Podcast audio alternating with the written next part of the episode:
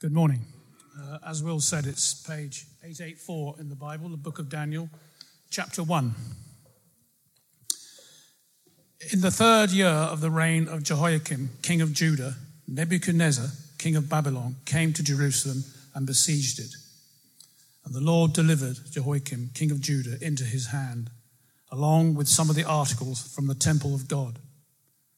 These he carried off to the temple of his God in Babylonia and put in the treasure house of his God.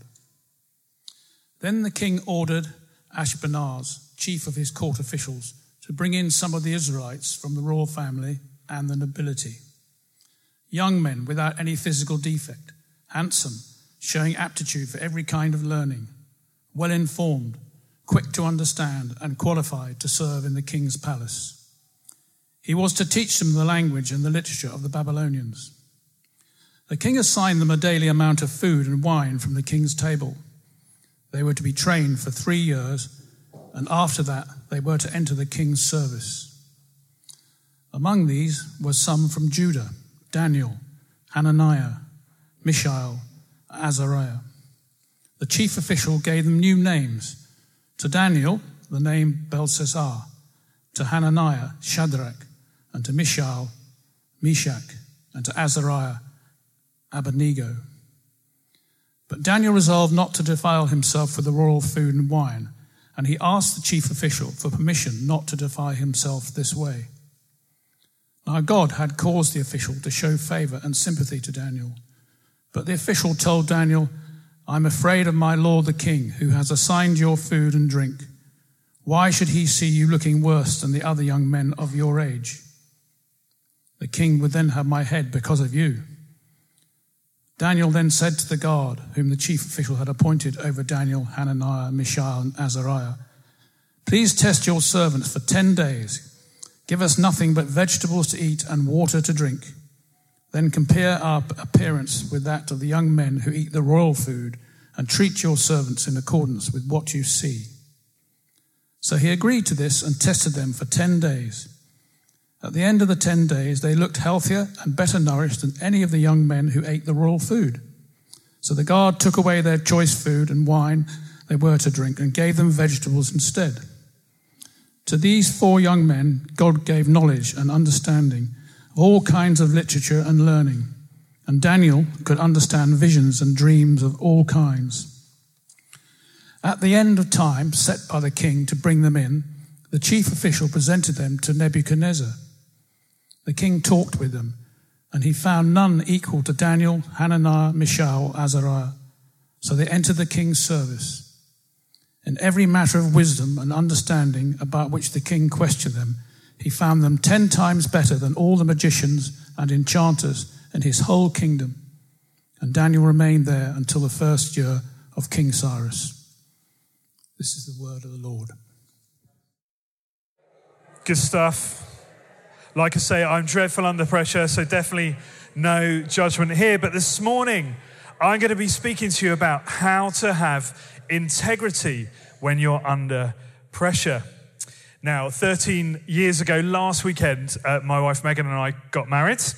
Uh, thank you. I, I, mean, I wasn't expecting that, but thank you. 13 years. Uh, and in the run up to the big day, as most soon to be married uh, couples do, we were busy planning our honeymoon.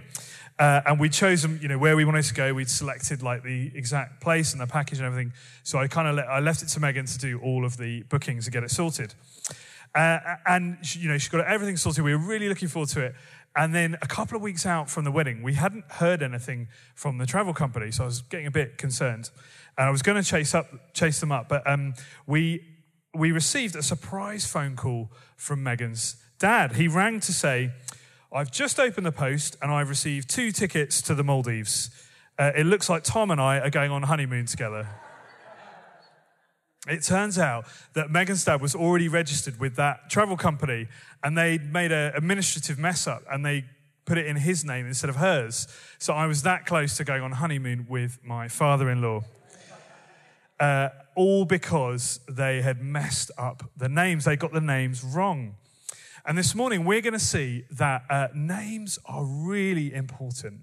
Names are important because what we find is that um, our identity is intrinsically linked to our integrity.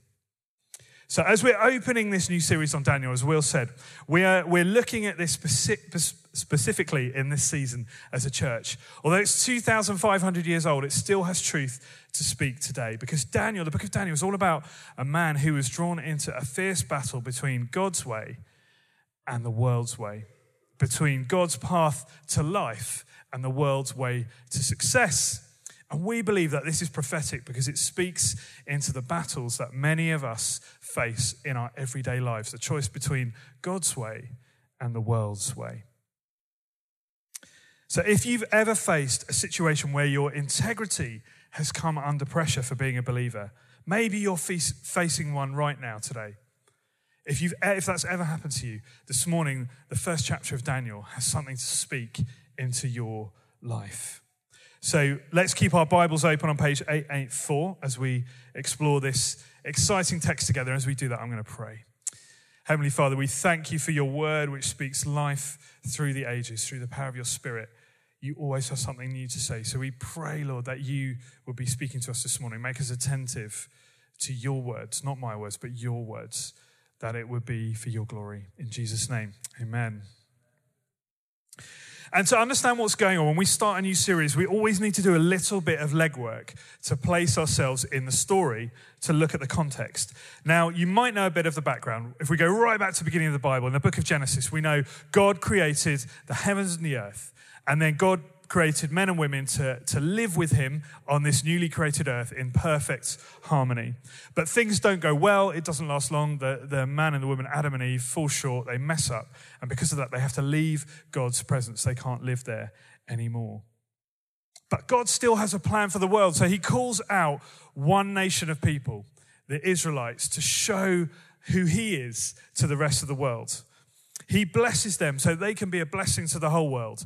He calls out the nation of Israel. He gives them a land. He gives them somewhere to live. And all because the idea is that through giving them a blessing, they will help other people to see the goodness that he brings. But again, things don't go well, and the leaders and the people of Israel mess up. They, they forget that actually they're called in to show the rest of the world who God is, and they think it's all about them. They think the responsibility they've been given is for their glory and not for God's glory. They think it's because they deserve it. And it ends up getting really messy. They descend into civil war because they're so selfish, and the kingdom splits into two into Israel and Judah.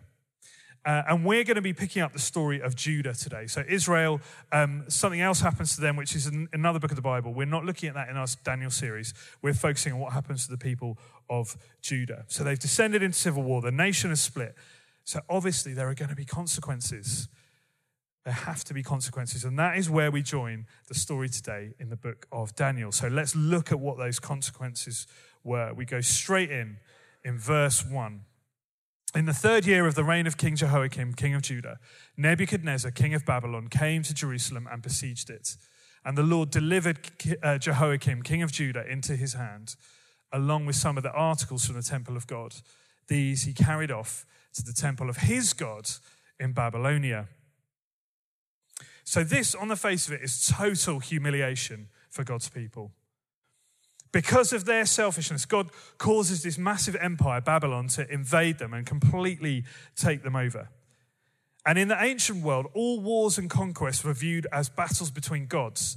So basically, Israel, uh, Judah getting completely wiped out by Babylon, that would have been viewed as a total victory for the god of Babylon, who was called Bel and Yahweh, the God of, uh, God of Judah, the God of Israel, would have been viewed as weak. So Bel was strong, Yahweh was weak in this context. But it gets even worse for God's people because we read on in verses 3 and 4 that the king of Babylon doesn't just invade their land and, and steal the treasures, the holy treasures out of the temple, but he also steals Judah's best people. He selects all the young men with status, you know, with looks and brains and, and kind of presence. He takes the cream of the crop and he takes them, carries them off into Babylon. And he puts them in a kind of induction program. I don't know if you've ever done one of those at work where you're kind of, you go to a new organization and you're taught the ways that that organization works. You get inducted into all their policies and all their history. That's kind of on a small level. That's what's going on here. It would be like Crystal Palace beating Man City in the Champions League final. Don't laugh too hard.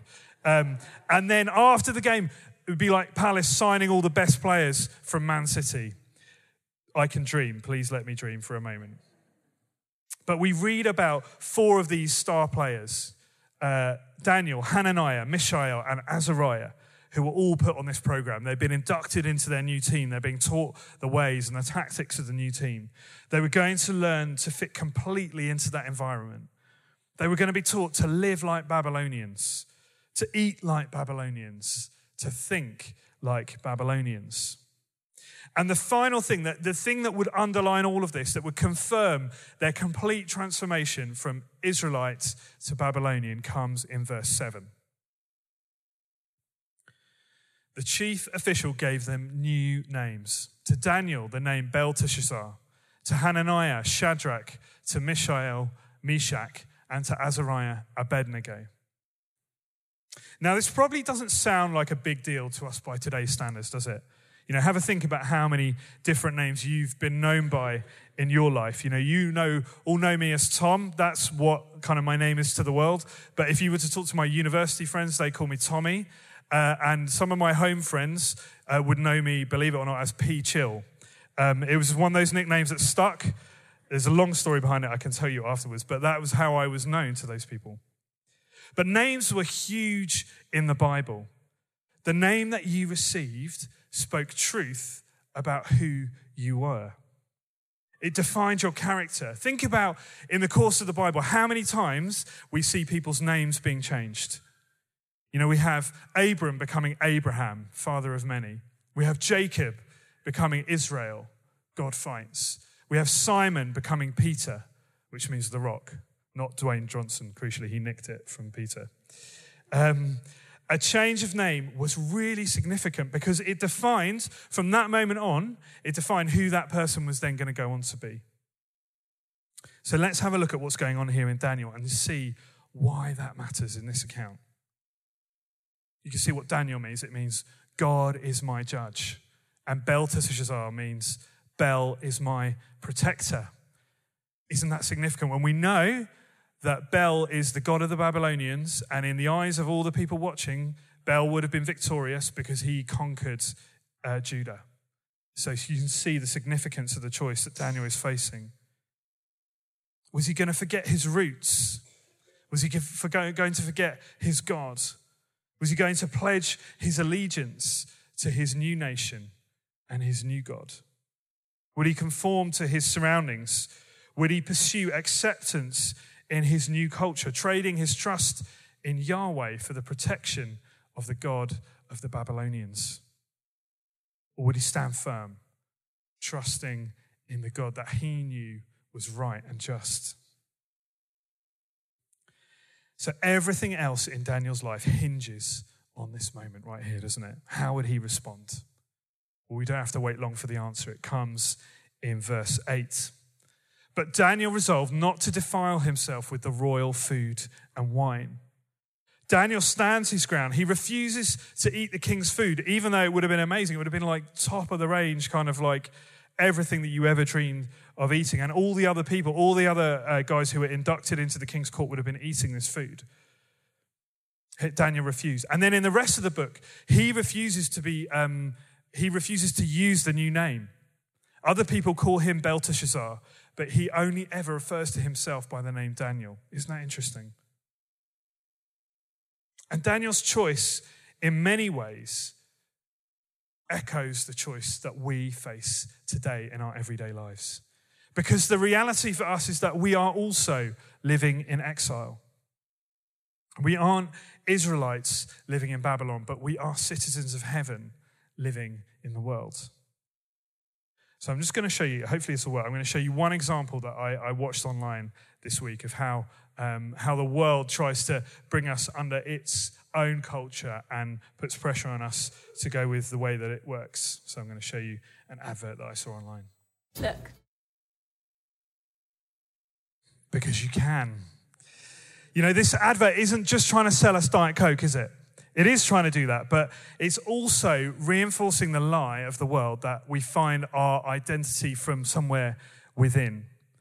Um, our identity is about being us, expressing ourselves. That's how we find out truly who we are. You know, you need to live your best life. You need to define yourself. It's all about you. It's all about me. The problem is, that was the lie that took Judah into exile in the first place. You remember, they, they got consumed because they thought it was about them and not about God.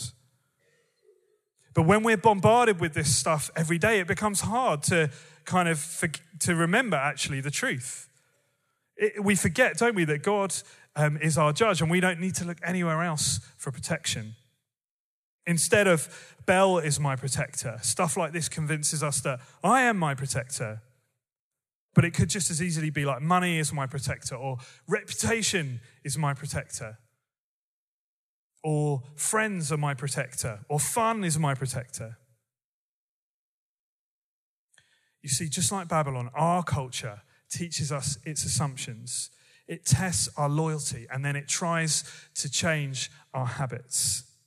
It compels us to seek protection in worthless things and to make us think, just like Judah, that God had been defeated. So, that's the challenge. How can we face up? How can we stand firm in the face of that?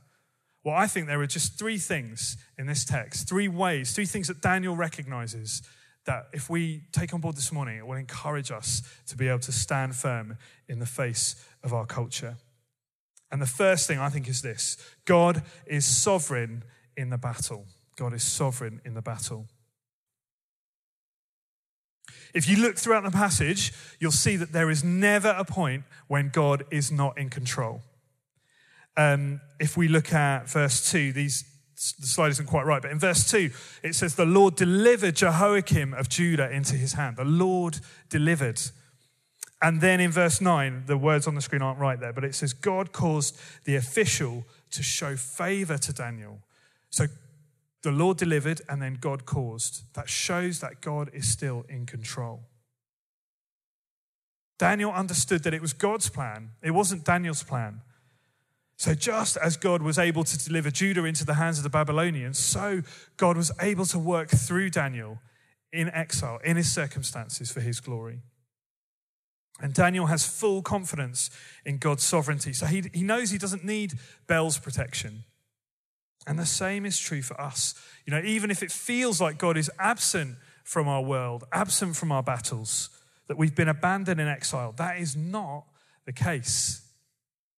Whatever pressure you are facing at work, whatever pressure you are facing in your social group, God is with you. He's still in control. So that's the first thing we see. God is sovereign in the battle. The second thing we see is God is present in the struggle. So he's not just in control, but he is really tangibly with you.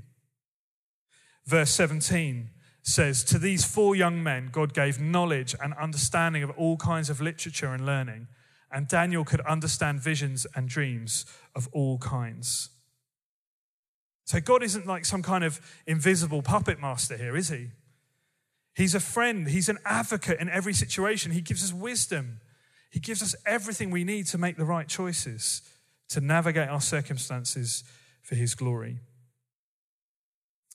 I was speaking recently to somebody here in our congregation at LPC who experienced this firsthand. We'll call him Jim for our purposes this morning. That's not his real name. Um, I chose that name because I couldn't think of anybody called Jim here. So if your name is Jim, I apologize. It's not about you. So if you know someone called Jim, it's not about them. um, but Jim worked in an environment where there was um, extreme pressure to embrace the Pride campaign and all the values that go along with that. And one year, this included an instruction for everybody in the organization to change their email signatures to put their um, preferred pronouns. Now, Jim knew that to affirm this approach for him would be to be complicit in the culture. He wasn't judging anybody else or condemning anybody else for their own choices, but he knew that for him to do this wouldn't be right. He didn't want to be defined um, by what the culture said he had to be defined by, but by what he knew, who he knew himself to be in God. So he refused to go along with it and he spoke out against it. And this caused a huge backlash. Colleagues accused him of being transphobic, which he, he absolutely wasn't. That wasn't the aim of it. And he was hauled up before the HR kind of department and he had to defend himself. It was costly for Jim to take a stand. You know, he wasn't judging anybody else, he wasn't judging anyone else's choices or, um, or their decisions, he wasn't condemning anyone. But he knew that God's truth is more life giving than any truth that the world gives us. And, and, and he had a duty to share that. So, like Daniel, the wisdom of the Spirit was in him and it worked through him and it enabled him to refuse to conform to the world's way of thinking. He wasn't trying to lead a holy war. He was doing like what Daniel did in this passage, just gently pushing back and saying, actually, no, this isn't, this isn't right. This isn't what I believe. I'm going to do it a different way. You know, I'm humbled by Jim's testimony because I look back on my previous career in the police and I think of all the times that I just went along with what everybody else was doing because I didn't question it or because I didn't ask God um, what was the right thing in that environment. So God is sovereign in the battle, God is present in the struggle, and God, the final thing, God is victorious in the end. You know, Babylon was the most powerful empire in the whole world at the time. There was nothing that could compete with its um, power and authority. But this text tells us that the God of Israel, the God of the Bible, the God that we worship, the God that we believe in, is more powerful and will outlast any earthly kingdom. And his plan for us is life giving.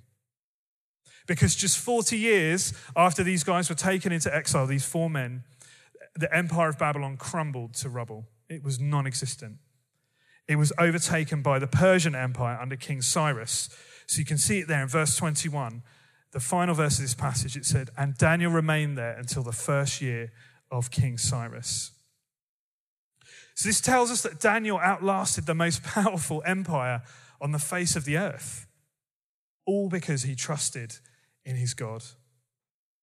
And the great news for us is that unlike Daniel, we don't have to wait for some sort of distant final victory. The final victory has already been achieved for us 2,000 years ago when Jesus hung on a cross for our sake. It's God's final victory over sin and selfishness. And you know, just like Babylon invading Israel, the cross felt like a defeat. It, to all intents and purposes, it should have been a defeat. But we know that God is sovereign, don't we? So if Jesus hung on a cross, there must have been a purpose to it. And the good news for us this morning is that there was a purpose to it. And that purpose is to give you a new identity, it's to give you a new name. Remember the significance of names in the Bible. Well, right at the end of the book of Revelation in chapter 22, we read that the Lamb of God, Jesus, will write his name on our foreheads as believers. And you know what Jesus' name means? The Lord saves. The Lord saves. And that means you don't need a protector because you have the best one going. You're under the protection of the Savior King. Because the Son of God took your sins and your selfishness to the cross, you don't need the protection of Bel. You don't need the protection of reputation or success. The God of Israel is your protector, and he has already won the victory. And that means that your identity isn't found in the external stuff, it's not found in the culture around you. Your identity isn't found on the inside, it's not being your best self or living your best life. Your true identity is found in the name of your Savior, Jesus Christ. And as I finish, when we live in that truth, when we're secure in our identity in Jesus Christ, then He pours His Holy Spirit into us. He gives us love, joy, peace, patience, kindness, goodness, faithfulness, gentleness, self control, all the things that we will ever need to make the right judgments in every situation. For Daniel, his anchor was his total security in the God who had made him. And that's what enables him to draw the line and say, no, too far, to maintain his integrity under pressure. And that's the same for us. When we know that we are saved by Jesus and under the authority of his name, we can stand firm. When we're secure in his love and filled with his Holy Spirit, we'll be able to withstand the pressure no matter how extreme. I wonder for you, where is the battleground? Is it the office? Is it the school gate? Is it the rugby club or a, friendship group? Wherever the world is stripping you of your identity in God and trying to get you to conform, remember that you have a God who is sovereign in the battle, who is present in the struggle, and who is victorious in the end. That doesn't mean it's going to be easy. If you stand firm in the Lord, it inevitably means that you're going to be rejected by the culture, you'll be rejected by the world. But it does mean that you will be under the authority of the name of the King and that he could do a work in you that will outlast any human empire. Amen.